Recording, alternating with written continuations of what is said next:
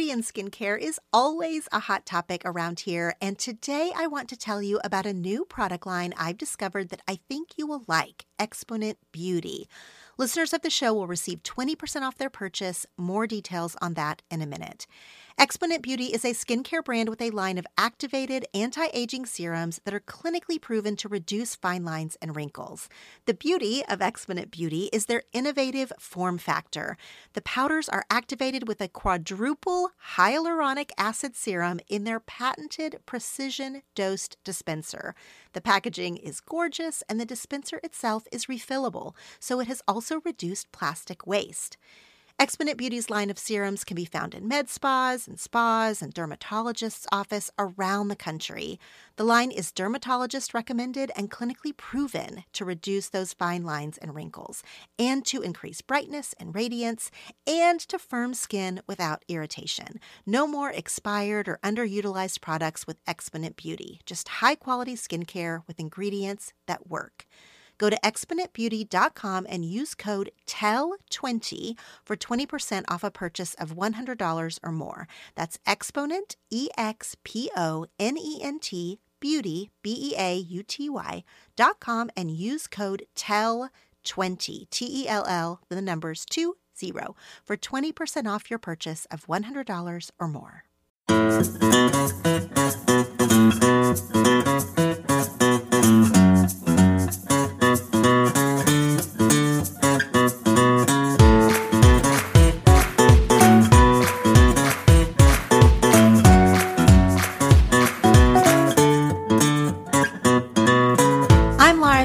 And I have 10 things to tell you. And you have 10 things to tell. This show is about connection with each other and with ourselves. And the hope is that the things we talk about here will be fuel for better conversations and a personal awareness. This is an interactive podcast. Each episode has a prompt and a topic that I want you to take to your journal, text to your best friend, or answer on social media using the hashtag 10 Things to Tell You. This is a show about digging deeper and sharing our stuff. I'll go first. Welcome, welcome, welcome to this episode of the 10 Things to Tell You podcast. I am so happy you're here and pressed play on this episode and on any episode from this feed. I want to remind you that if you enjoy this show, it would mean so much to me if you'd take a minute to leave a positive review on iTunes or to share the show with friends on your social media feed. Getting the word out about podcasts is sort of an uphill slog, honestly. So many people still don't know how to listen to or subscribe to a show, and I just think they're missing out. Podcasts have brought so much to my life in the past 5 years or so, but unlike blog posts or TV shows or whatever, podcasts and podcast episodes don't go viral very often. There are very few exceptions to a podcast just blowing up. So if you, as a podcast listener, also take a lot from your favorite shows, please make sure that you're sharing the episodes that you like, that you take a minute to rate and review, and all of that jazz. You guys know what to do. It truly does make a difference for creators like me.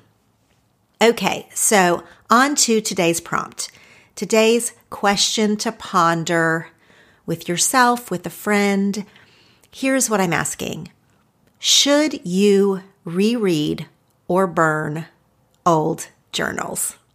Now that's sort of an extreme way to phrase it. What I'm really asking is if you should revisit old journals or throw them in the trash. This is a real question. It also doesn't have to be journals, by the way. If you are not a huge journaler, this question applies to any kind of private memorabilia from the past.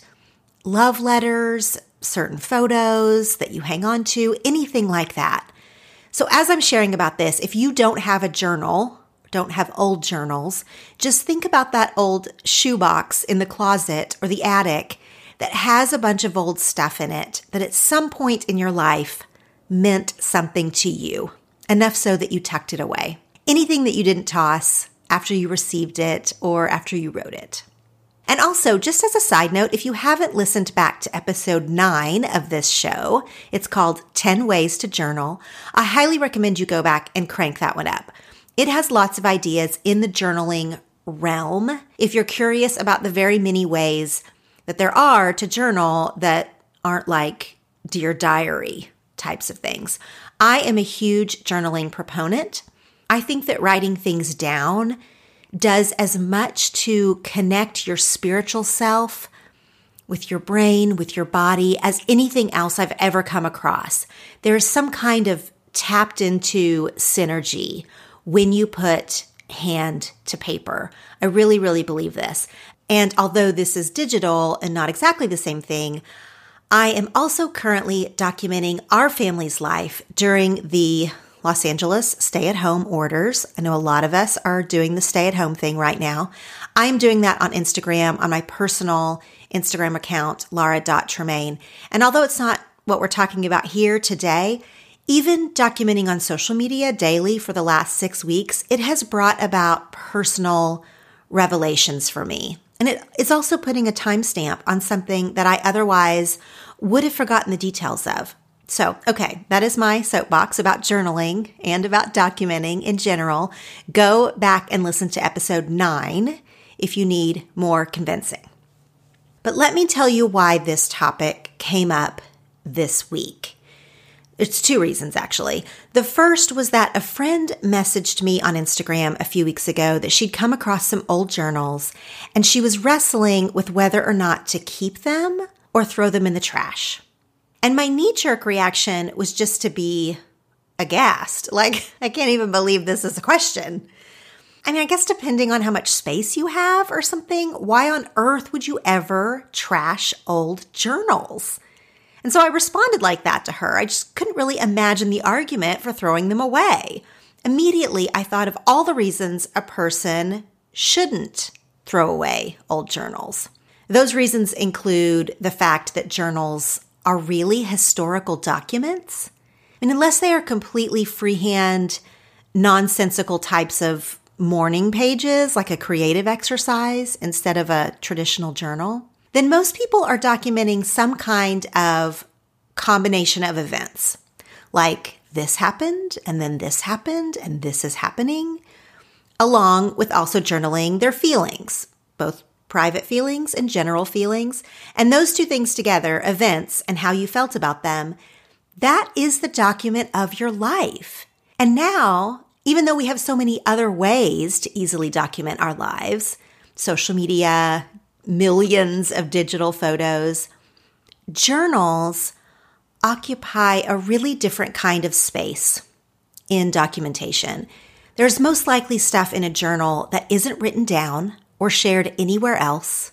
This doesn't mean that you have to be the type of journaler that puts every single deep, dark secret of your heart down on the page.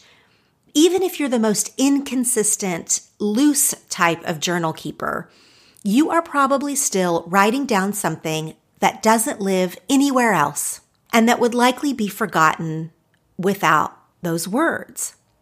And so for yourself or for your ancestors, it is very special to have that record. Another philosophical reason that I would give to someone as an argument for keeping their journals is that it very clearly shows you your own growth pattern. It can be triumphant to go back and see how far you've come, and just out of curiosity to see how you felt about a situation or a person many years ago, and then how you think about it now. This has actually happened to me. I've gone back and read journal entries where I was really clearly writing about some red flags in a situation, but at the time I wasn't seeing them as such. I was justifying these things or dismissing them. And hindsight is 20/20, of course. It's just impossible to always see things when you're like in the thick of it. But I find it helpful and reassuring, actually, when you can plainly see that some part of you was aware enough to document something. Even if you weren't calling it out as good or bad or otherwise, you wrote it down as part of your journaling, as part of your life. And when a future self goes back and reads it and can pick up a different thread of thought, now knowing what happened after it was written down, well, this is just a really remarkable thing. It might be beautiful, it might be devastating to read something after the fact, but it can be a real moment of growth. This happened to me one time a few years ago. I found some old letters in a drawer at my parents' house. And these were letters to me, so it wasn't a journal. It wasn't something I wrote. But it was someone that I had a long-time friendship with, and I was reading the words on the page that were sent to me, I think sometime in college maybe, and I was struck dumb, basically, by the message that was in that letter that I don't remember catching when I read it all those years ago. Like 20-something Laura sort of missed the forest for the trees a little bit, apparently. And I just never would have realized it at the time that this person had some real animosity towards me. Because when I received the letter, we were still in relationship, and I'm sure it was all clouded by our in-person interactions, our history together. But when I read it 15 years later, without any other distractions or anything, I could see a lot more obviously that there was some dysfunction there. It actually revealed to me a layer of our friendship that I had been blatantly blind to at the time. And reading it back, I felt a little sad, but mostly shocked. And also it was helpful to maybe change the narrative that I've had in my head about that relationship a little bit. So for that reason, I am glad I keep a box full of letters, that I keep all my journals going all the way back to high school. I just have lots and lots and lots of my own words about myself. But theoretically, I think keeping and not tossing your journals is akin to keeping like medical records and legal documents and stuff like that. Not always, of course, but generally that is my opinion. So that's pretty much what I said to my friend who messaged me in the middle of her coronavirus self-isolation clean-out project, when she'd come across all this old stuff. I basically shrieked at her through my phone screen not to throw any of that away. And then something else happened. Coincidentally on the timing, truly, I cracked open some of my own old journals last week. And well, that was a mistake. With sunshine, outdoor activities, and so many fun things to do outside, it is impossible not to enjoy all of these good weather days up ahead. Of course, we all know that more sun and fun means more sweating and, yes, more odor. That's why I'm excited to tell you about Lume. Lume is the first of its kind in the full-body deodorant world and is seriously safe to use on any and every part of your body. It was created by an OBGYN who saw firsthand how regular body odor was being misdiagnosed and mistreated. I especially love that Lume deodorant is baking soda and paraben-free. It is also pH-balanced for safe use on all areas of your body. You can choose from a variety of fresh scents like clean tangerine, lavender sage, and toasted coconut. Lume's starter pack is perfect for new customers. It comes with a solid stick deodorant, cream tube deodorant, 2 free products of your choice like a mini body wash or deodorant wipes, and free shipping. As a special offer for listeners, new customers get $5 off a Lume starter pack with code U at lumedeodorant.com. That equates to 40% off your starter pack when you visit Lume, Lume, deodorant, deodorant.com and use code YOU. It's not every day that you find a product that you truly love and want to shout about from the rooftops. Well, friends, I have found something that I am genuinely excited to share with you today, and that is Born shoes. Born shoes are made with the best top-quality leather with functional stitching and flexibility. They are lightweight, but they're also supportive. They are great for all casual occasions, extremely comfortable, and especially good for travel. The brand recently gifted me a pair of the Ithaca style sandals. Of course, they are beautiful. The footbed has extra foam for added comfort and with a slight heel for lift. I am positive that I could walk all over London in this pair of shoes, just like I did in my Born sandals last summer. Born Shoes offers sandals, flats, boots, and heels in several styles and color choices.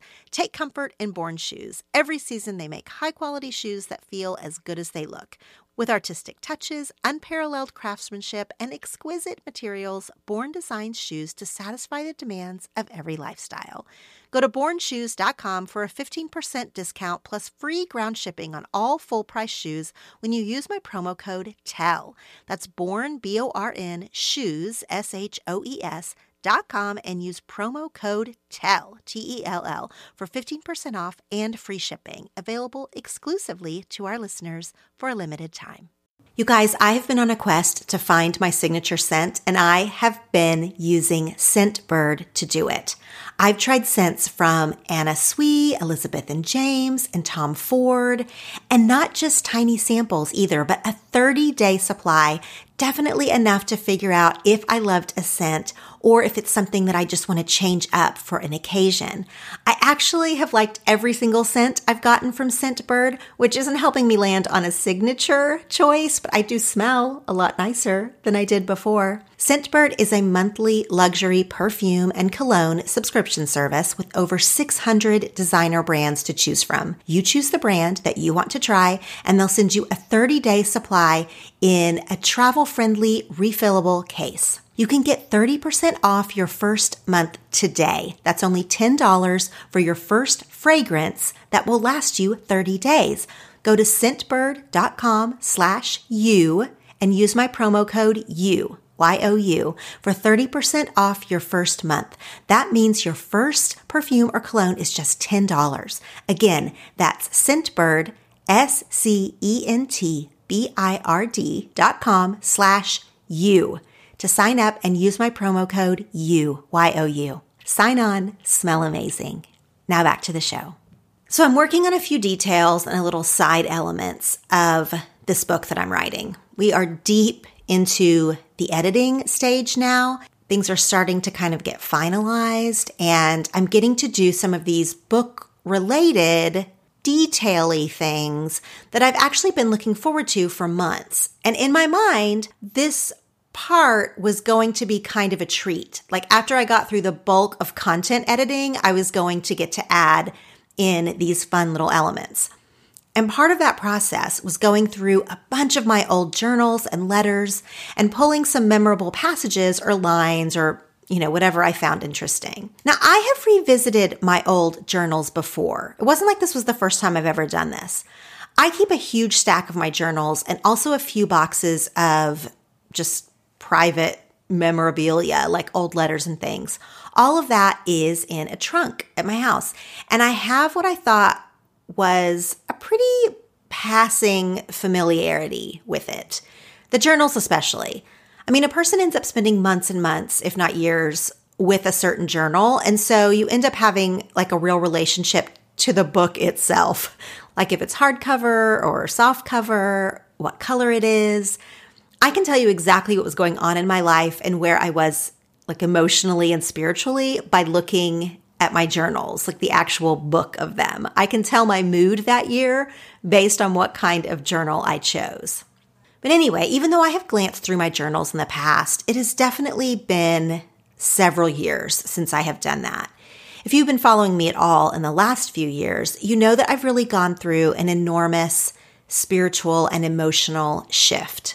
For the good, by the way. I think it was a coming back to myself after a long season in the woods, but there have been some real fundamental changes in my belief systems, in my outward and inward practice of being in the world. You know, in the last few years, I've started therapy and meditation. I've had a real mind-body revelation that has cracked open my spirit. I've changed political parties. My friendships have had an overhaul. I mean, it has been a big few years for me personally. And although I could tell you what types of things were in every single journal in the stack that I pulled out, I had not cracked them open since before my emotional growth spurt. So it had been at least 5 years. So one afternoon last week, I set aside a few hours and I pulled them out. I'm kind of excited. I am not nervous. I start reading one of my journals that's about 20 years old. I end up going through about 3 or 4 of these journals that I kept in my early 20s, and it was a lot. It was just a lot. I was really surprised by some of the things that I thought I remembered in a very specific way. And it turns out that what was on the page was a little bit different. Now, not radically different, but I was definitely seeing some things with new eyes. And while just a few moments ago I told you how good and healthy that is, I'm also here to tell you that it was hard and it was sad. And I felt so much compassion for 20-something Laura, but also some irritation. And I suppose the emotion that I felt going back through all of my old words was predictable in a way, like a 40-year-old version of myself reading through the lens of my 20-something self. Obviously, it's going to bring up some heartache, but I think I was surprised that it really hit me so hard. I thought going into the project of pulling out journals would maybe be, I don't know, like amusing. I thought there would be so much distance there, maybe from just time or therapy or perspective. And there was that. I didn't feel as connected to it as I did even a decade ago, but I was also surprised at how much it affected me. It did not really make me nostalgic. I did not find it funny. In fact, I asked Jeff to take care of dinner that night. I had to go lay down for a little bit. And when I laid down, I didn't like sob or anything. I did just put the covers over me.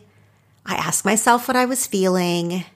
I checked in with my body to see where the pain and embarrassment and grief and joy, where all of that was showing up, because it does show up. Those things show up in our body. And I just let myself feel all of that stuff. It was the opposite kind of what I thought was going to happen. And at first I was mad at myself because it seemed like it wasn't growth at all, that I had sought out my journals and then that they still made me pretty emotional. I felt a little bit juvenile, to be honest, but I can forgive myself for that because that's not the point. It's not the point of me pulling out my old journals, and it's not the point of this episode. When I come back to the question, should you reread or burn your old journals?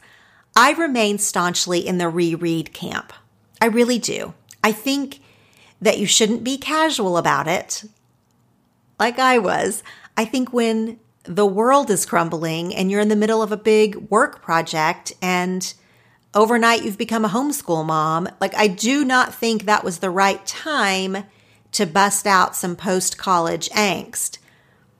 But I do think that there's so much there in what I read that either reinforced or countered a narrative that I had about my life. And some of it is stuff that I've written about recently in the book. And those journals, they keep me honest. Like even if no one else ever reads them, those words written by me are there for me. They are a gift to me 20 years later. And they still will be in another 5 or 10 or 15 years. I really can't imagine getting to a place where they're irrelevant. Now, I will say that although I have lived through life's losses, I have gone through a lot of things that a person goes through in their life by the time they're to turn 40, I have not journaled through some of the most unimaginable stages of life. And I can see how there are things that people would never want to relive. That a journal served its purpose as being a container for the words that needed to spill out at the time, and that then those words can and should be let go of, or even burned symbolically, if that feels right. I have only one instance in my life when I purposefully destroyed a book of my own words. I'd lived in Los Angeles not quite a year, I think, and it was a shared journal, this one. Something that was written back and forth between two people. Like I wrote an entry, mailed it. They wrote an entry, mailed it back. And A time came when I really wanted to be rid of the ghosts that journal was bringing to my life. It felt like it was alive in the room. It gave an energy to the space that I started to hate, and I thought I would feel better if I symbolically destroyed it. I didn't burn it, not really that girl, but I did ritualistically take it to the dumpster. I climbed on top of a big old rusty dumpster, and I threw that thing away. And it felt to me like an ending when I needed an ending. There was no other tangible way to experience that ending besides throwing that book in the dumpster. And I have a very vivid memory of that moment. The symbolism that day, it worked. But now, all these years later, do I sort of still wish I had that book? Yeah, I kind of do. I think there was probably some interesting things in there, something that I think I could probably learn from, and now it's lost forever. But I can't ignore or regret what it meant to me at the time to throw it away like that. That really did mean something. And, along with that, the trade-off was I lost those words. So that's pretty much where I land on keeping, rereading, or burning your past in paper form. Keep it if it means something to you, even if it's taking up space. Toss it if it doesn't mean anything to you, because no matter what, it will never mean more to someone else than it means to you. So if you really and truly don't care, then nobody else will care. Burn it or trash it if it will free up some space in your spirit. If it will change the energy of your keepsake box, if you need to prove to yourself that you can, then get rid of it. If you're in doubt on any of those things, then you should keep it. You can always toss it later on another day in another year, but you can't unburn it, Now, I would love to hear your experience on this topic. If you keep everything, if you have a good story about burning or tossing, if you have regrets, if you're unsure, any of your journal stories, I do want to hear them. You could always email the show at hello@10thingstotellyou.com, or if you post on social media a story around this, please do tag the show at 10 Things to Tell You on Instagram and Facebook. Or if you want a limited audience, but a supportive one, I would love for you to join the 10 Things to Tell You connection group on Facebook. Thanks for listening. Now go share something or burn something. No, just kidding. Keep it. Keep it.